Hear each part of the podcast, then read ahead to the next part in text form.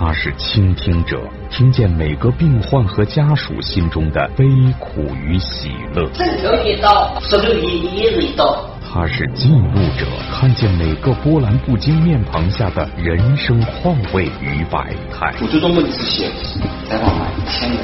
采访拍摄是关爱的处方，还是内心的求索？本期心理访谈，一个医生的凝视与倾听即将播出。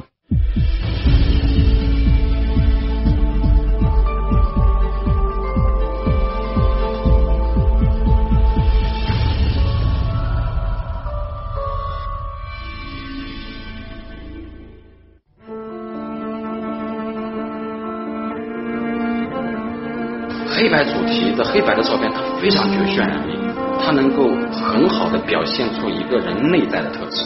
没有了那些呃色彩的干扰之后啊，一个人的他的内心的状态，通过眼神，通过面部的表情、面部的轮廓去表现出来，能够刻画出他的人生的阅历。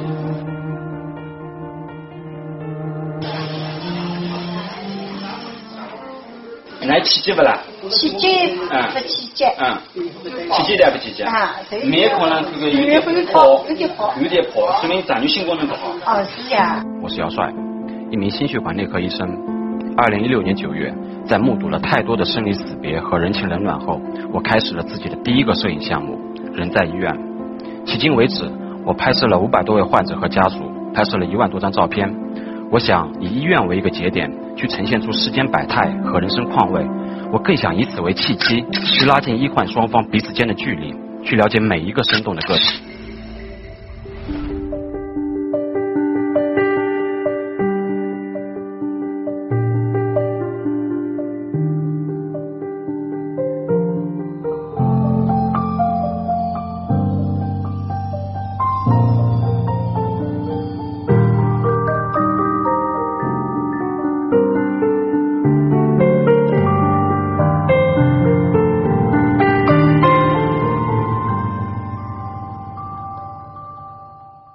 大家好，我是姚帅。二零一六年九月的一天，我在查房时，碰巧听到一个老伯伯正在和别人聊天，聊他年轻时挖运河的往事。这一挖就是二十多年。他讲述了挖运河的时间是在每年的冬天，因为农闲不影响农业生产。地冻天寒，他赤着脚踩着冰下河挖泥。那时候没有重型器械，挖泥全靠一双手和一把锹。他们每人每天要挖到三百担的泥，而那时候国家经济困难。他们每顿饭就吃些白菜、胡萝卜和玉米糊，根本就吃不饱。如今老人已经八十七岁，而当年和他一起挖运河的很多人都已经离世了。老人讲述的很多细节，深深的触动了我。我不得不感慨，其实真的，一个老人就是一部历史。那一刻，我突然间有了一个想法：，其实，在我们心血管内科，大多数的病人就是老年人。而他们中的大多数人都经历了从建国到改革开放以后我们这个社会的巨大变迁，所以我想去记录一下。我的第一个拍摄对象是一位非常儒雅的老者，他是一位退休的中学化学老师，现在他是一个肺癌晚期半心衰的病人。他讲述了他年少时求学的经历以及他对死亡的看法。他说他从不怕死，他每天都是笑呵呵的。其实早在十年前。他就已经诊断出了患有肾癌，而那时候手术特别成功。他说：“其实我早就已经死过一次了，余生的每一天对我来讲都是赚到的。”每次采访活动，真正的拍摄时间不到三分钟，而绝大部分时间是用在了拍摄前的交流上。我会问他们如何看待生老病死，如何面对死亡，听他们最幸福的时光以及最痛苦的过往。就这样，在这个狭窄的空间里。我的受访者变成了倾诉者，而我也有一个采访者变成了一个倾听者。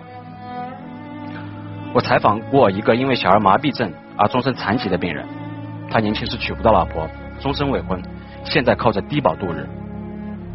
他说他最大的希望就是能够有钱治病。我采访过一个阿姨，她年轻时不慎跌入河里，当地的赤脚医生用土办法抢救了她一个小时之后，居然把她抢救了回来。在他唯一的儿子英年早逝后，他选择继续乐观的活下去。在我的家乡南通，当地有一种特殊的风筝，叫板摇风筝。我采访过一个老人，他特别喜欢放这种风筝。他说，风筝飞上天的那一刻，就是他最快乐的时候。那一刻，所有的烦恼都没有了。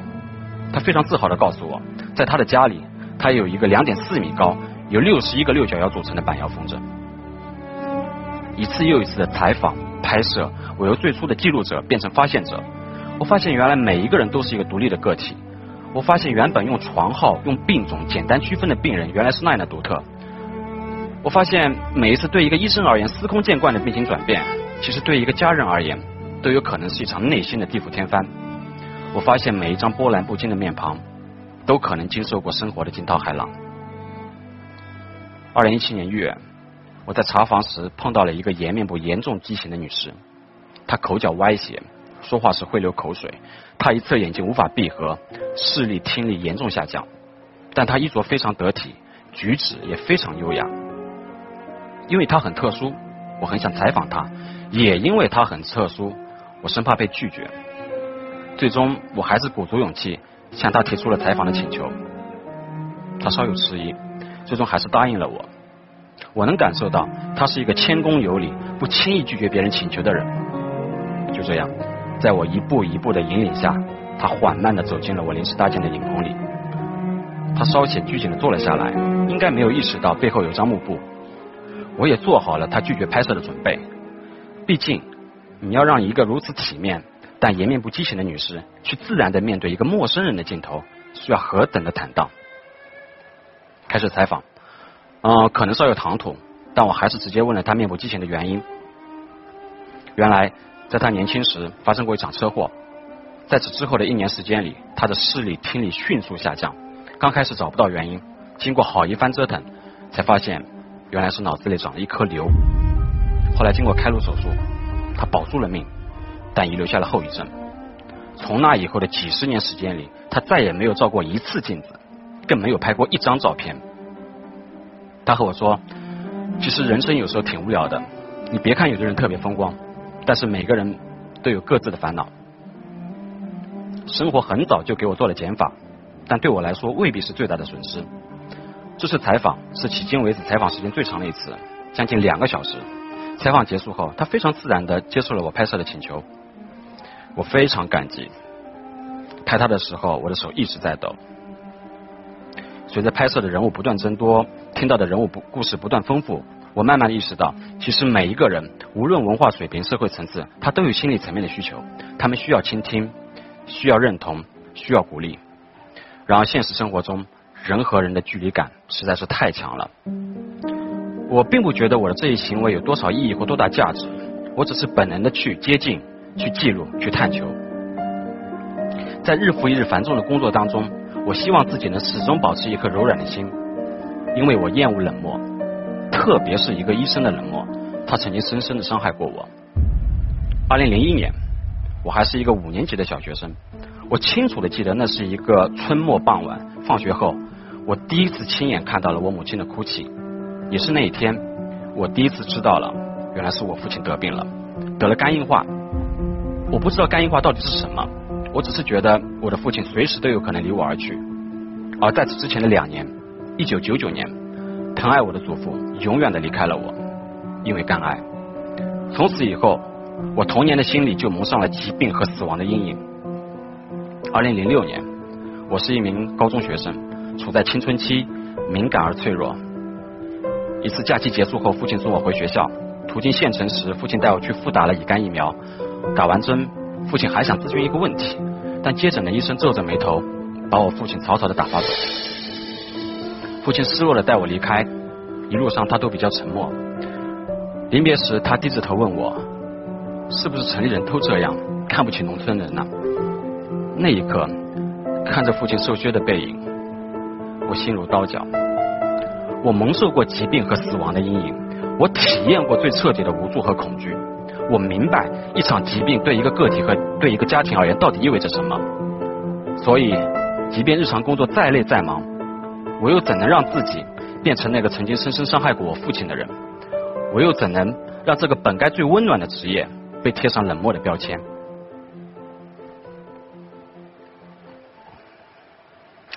你好，姚帅。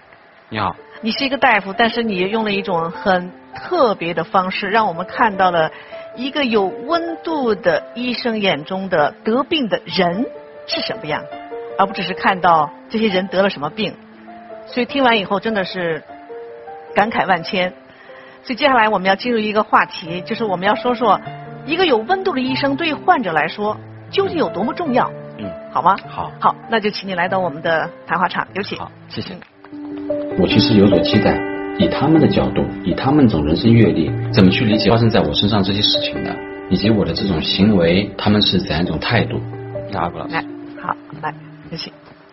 介绍我们三位嘉宾，这位呢是我们的资深媒体人于博红，于老师，你好，嗯，旁边这位呢是我们的心理科普专家张弛。嗯，张老师你好，大家好。那位女士，美丽的女士是一名演员王宁，因为他演过很多角色，也演过医生，也演过患者，所以也有很多体验啊，要跟我们一起来分享。欢迎你们。嗯，对，谢谢。嗯，同时呢，在我们的观察场啊，马勇老师呢也在那儿，一会儿会对我们的整个节目过程呢进行观察和点评，最后有锦囊要送给你。好，马勇老师跟我们的观众打个招呼吧。大家好。大家可能看到，我们今天的谈话其实有一种特别的设置哈，各位都带了一个什么？就是情绪手环。呃，每位戴的这个情绪手环的，会反映你们情绪的变化和波动情况，会在我们的大屏幕呢呈现。你看现在于老师，嗯，你的很明显嘞，你看，对，你的脸是这样的，而且有些焦虑。为什么呢？为什么呢？我有疑问。哦，我告诉大家为什么。因为在上场录制之前，于老师已经很焦虑的问身边的人说：“这个情绪手环准吗？”然后编导告诉他非常准，只要你紧张，一定有反应。然后我对于老师说了一句话：“当你发现你自己紧张的时候，当你得到反馈的时候，你会越来越紧张。”果然。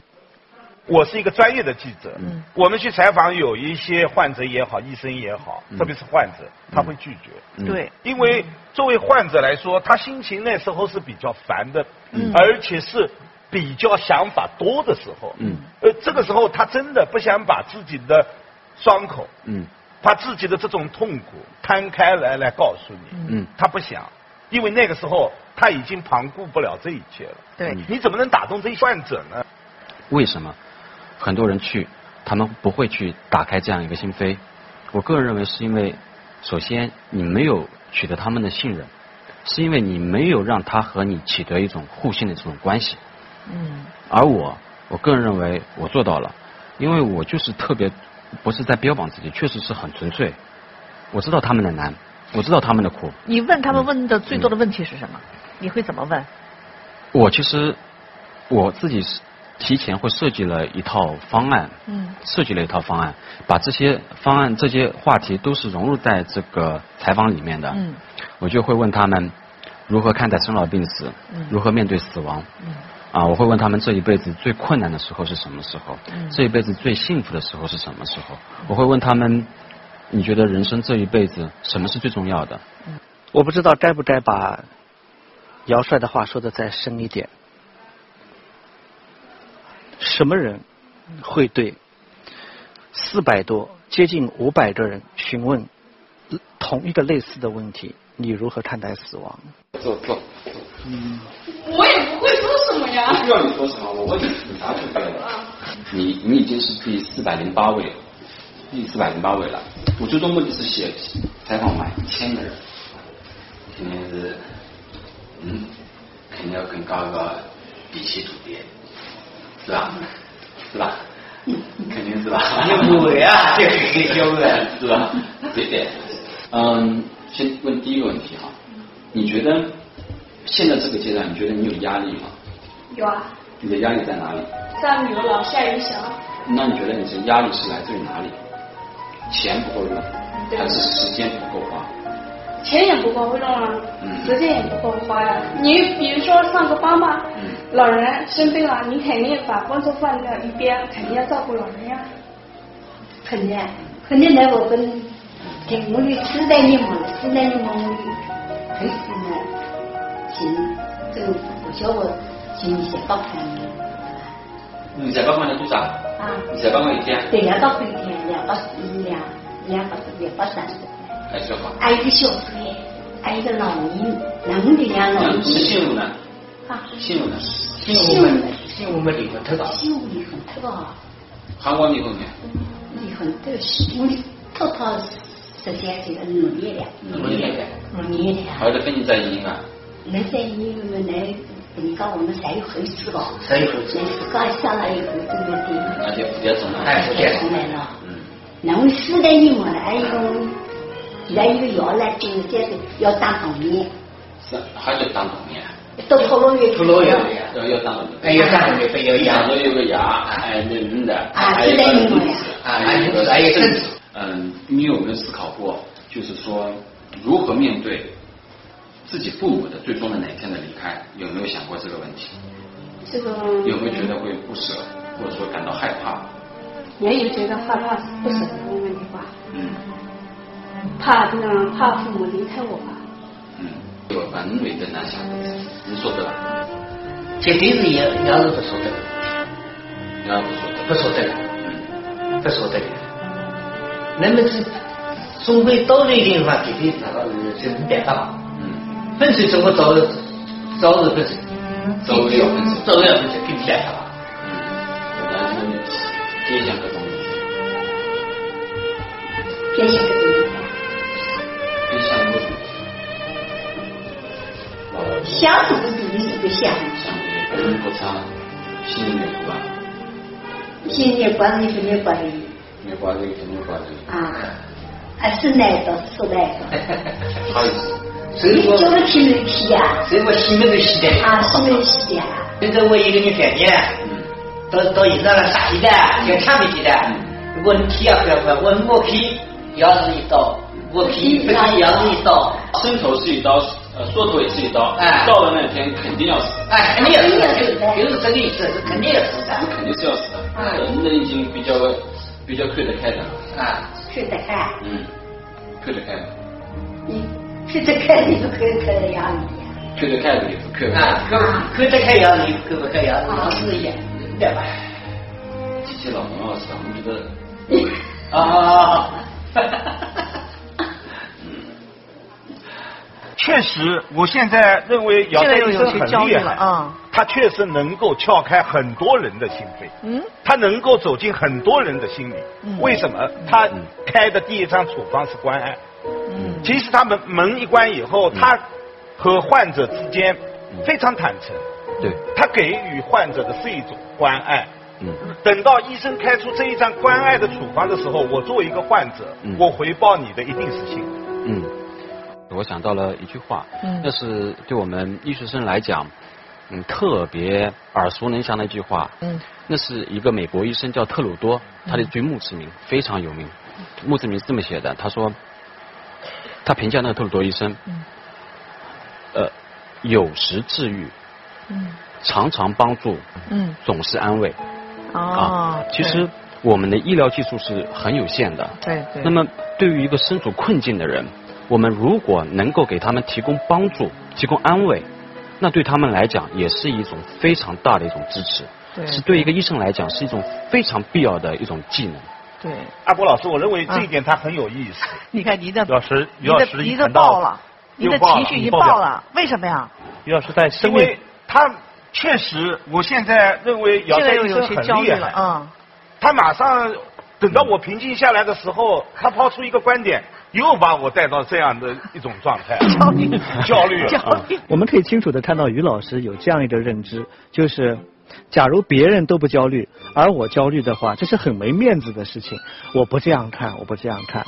我觉得于老师是一个非常真实的人，他可以坦然的接受他此时的状态和其他人不一样，这是真性情的反应。我突然在想，其实有时候我们医生如果说表达出这样的一种善意，哪怕不是像姚帅医生。你来询问我这一些问题，嗯，或者以这样的一种互动，嗯，我都会很感动，嗯，我们有时候是往往是因为医生，我感觉他的脸摆在那里，嗯，当然可能我深度解读他是真的累，他真的烦，他也压力很大，嗯，但是在这样的一种状况下，我对医生是不会有好感，对，也不会有。呃，我插一句话啊，医生真的很累。我最近正好我的家人呃生病了，住到医院里面，因为我家里的患者是这样的一种状态。医生问，呃，你的腿这样呃是什么感觉？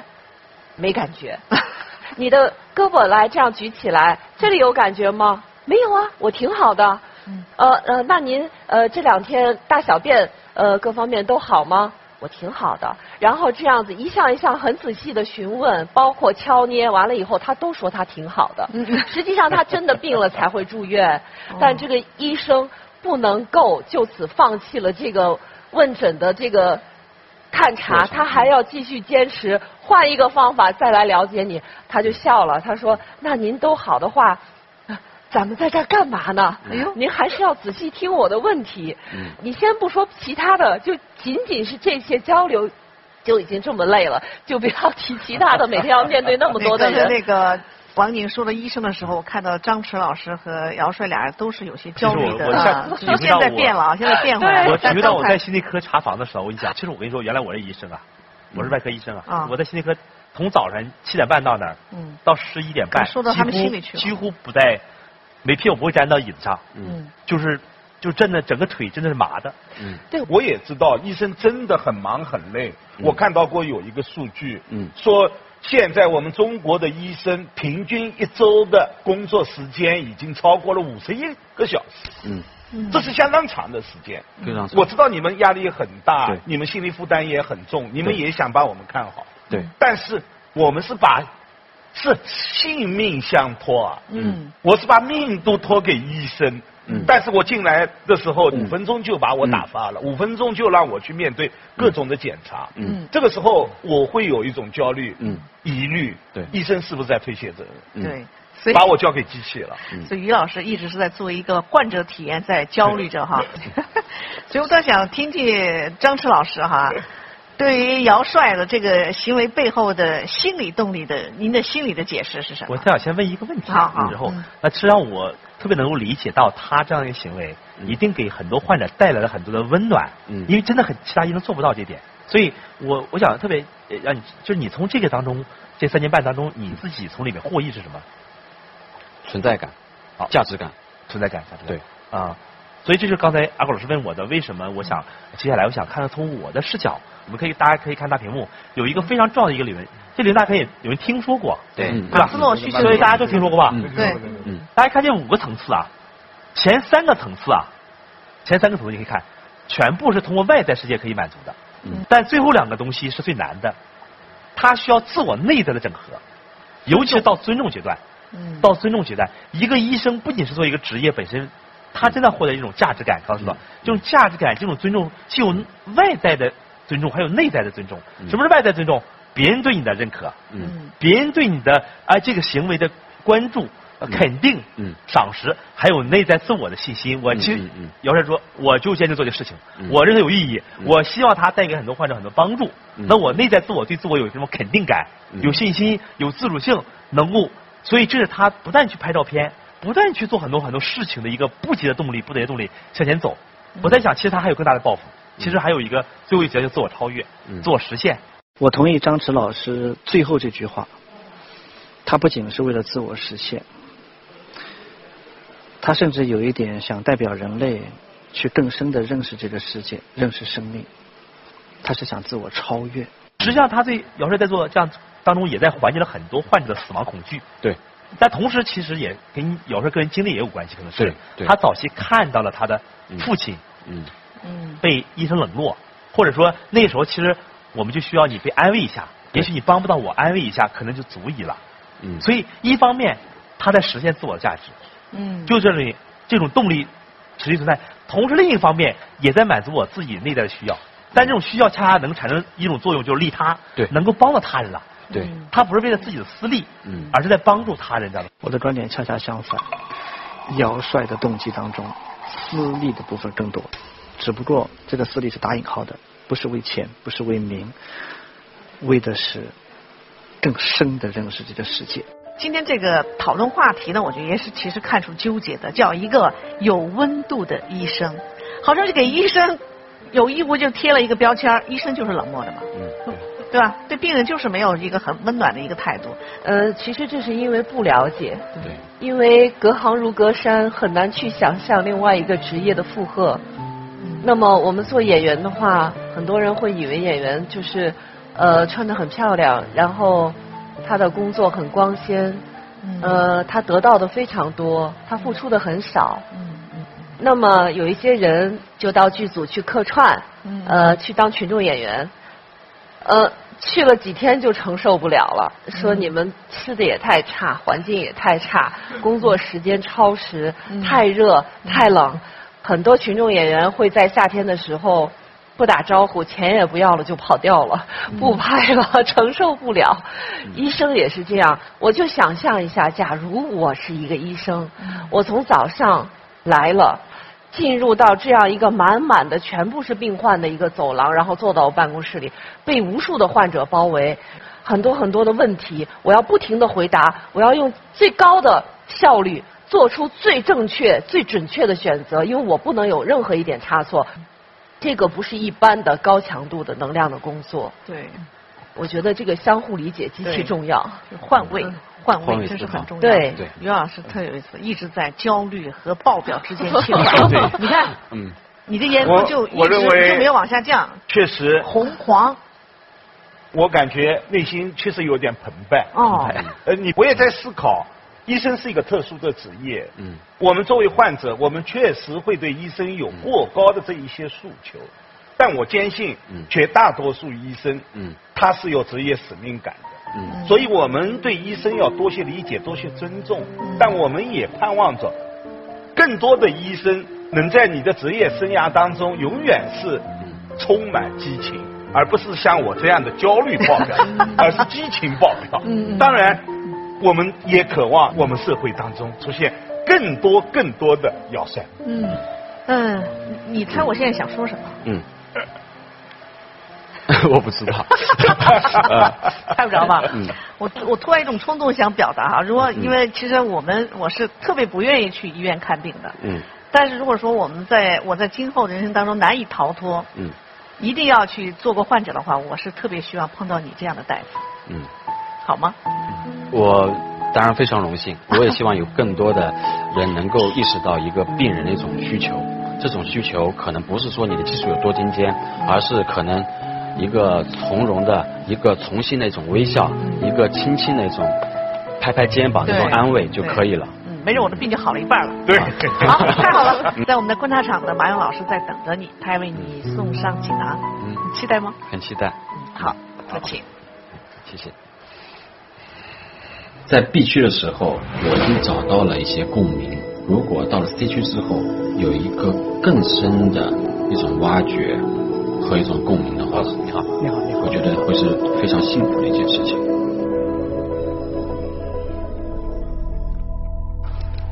刚才我在后场认真的听了你们的访谈，嗯，内心十分的确信，你真的是一个好医生。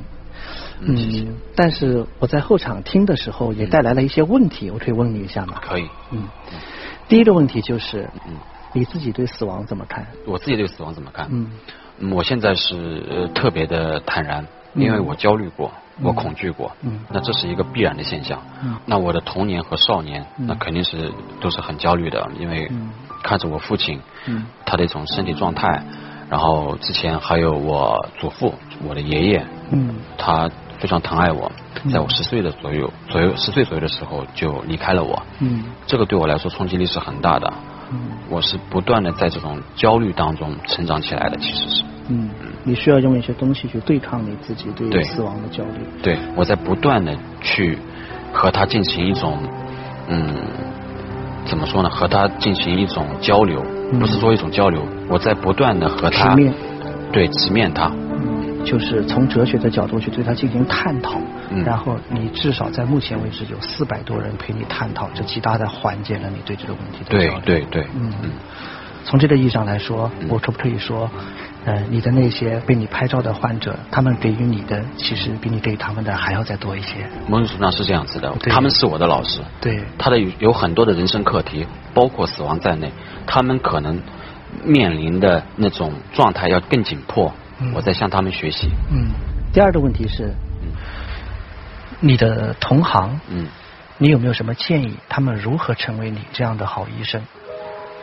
我觉得其实很简单，嗯，就是一种将心比心，嗯，我们医生也是人，嗯，都要面临生老生老病死，嗯，只是假设一下，当我们总有一天也会成为病人的时候，我们需要怎样的医生？嗯，很简单。但是姚医生，所有人都知道你是一个好医生，嗯，但你是一个较难模仿的好医生。嗯，我们有没有一种方法，嗯，可以让你的这个好在你的同行当中越来越多，让我们走进医院的时候能看到越来越多像你这样，嗯，给患者带来那种。生命的希望的，以及哪怕是无法战胜病魔了，但是在人生的最后时刻得到一个特别慰贴的关怀的那样的一个医生。呃，我想我有一些小小的建议，你愿意听一下吗？愿意。我这里有一个锦囊，你是否愿意先想象一下它可能是什么？很难想象啊，但我不知道我的第一个反应，我觉得它会不会是一个毛绒玩具？因为毛绒玩具会很治愈。然后呃，会给人一种内心的一种安全感和一种温暖。这是为你而准备的，嗯，这是为你的同行而准备的，嗯，它和你们的专业有关系，和我们专业有关系，嗯，我不是很清楚，一个听诊器嘛，我真的不知道。好的，那我们一起来看一下好不好？好好好，来，嗯，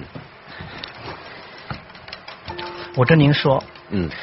您给我这样一种感受，嗯，就是一个好的医生啊，嗯，它包含着真善美三个方面，嗯，第一个叫科学的真，现在绝大部分的医生，嗯，他们都在医术和学术上在孜孜不倦的追求，对，但是你身上还有另外两方面，嗯，你有人文的一种善，嗯，还有艺术的一种美，哦，谢谢，所以我现在有一个小小的要求，嗯嗯。请你闭上眼睛，嗯，把你的手伸出来，嗯，我把这个小礼品放到你的手上，嗯，你用手去感受它，好，它可能是一个什么样的东西，好，你可以用没有限制的语言去描述，但偏偏不用告诉我你猜到了它是什么，好不好？好，好，现在请你闭上眼睛，好，把你的两只手伸出来。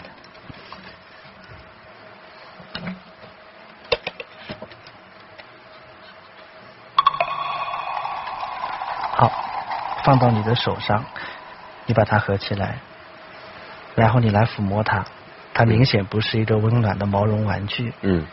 那么你可以嗯从它的形状，从它的结构，嗯，从它的造型，嗯，以及它甚至还可以打开。它可以打开。对。我不知道怎么打开。你是这个世界上最知道怎么打开它的人。哦。你一定知道它是什么了。我现在大概知道是什么了。然后你可以描述它。我觉得它是有力量的，它应该是激情澎湃的。嗯。它应该是兼具了硬和软。嗯。它应该是有温度的。它是扑通扑通的，对，它是扑通扑通的。它什么时候应该是软的？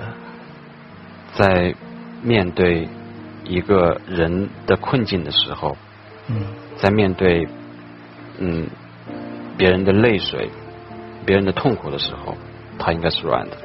嗯，他自己怎么活下来？他也需要不断的滋养，通过血液，通过循环。通过静脉回流。对。嗯，你的病人给予你回报吗？有。这些回报，嗯，你能用一些简单的词列举一下吗？有微笑。有微笑。有泪水。有泪水。嗯。有期待。有期待。嗯。有渴望。有渴望。嗯。然后还回答了你一样特别的东西，叫做答案。嗯。而似乎在你的获得的回报当中。答案占据了很大的部分。对，因为你不仅仅是一个医生，你还是一个生命之旅的求索者。对，但你的医生同行不是。所以，如果你可以用你的方法，嗯，让他们感受到，嗯，除了你独特的想要得到的答案之外，嗯，其他的那些东西也让你非常的丰满，非常的愉悦，也许你就能获得更多的模仿者。对，我们的患者就会越来越幸福。对，有很多其实，嗯，我原本无法用语言表达的概括的那些很支离破碎的想法，今天您给我概括出来了，是这样子。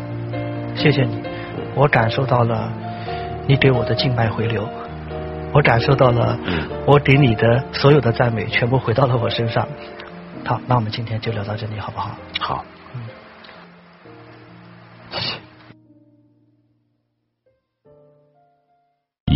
整理是与逝者的第二次告别，从中你会得到什么？让生者也更轻松的去面对生活。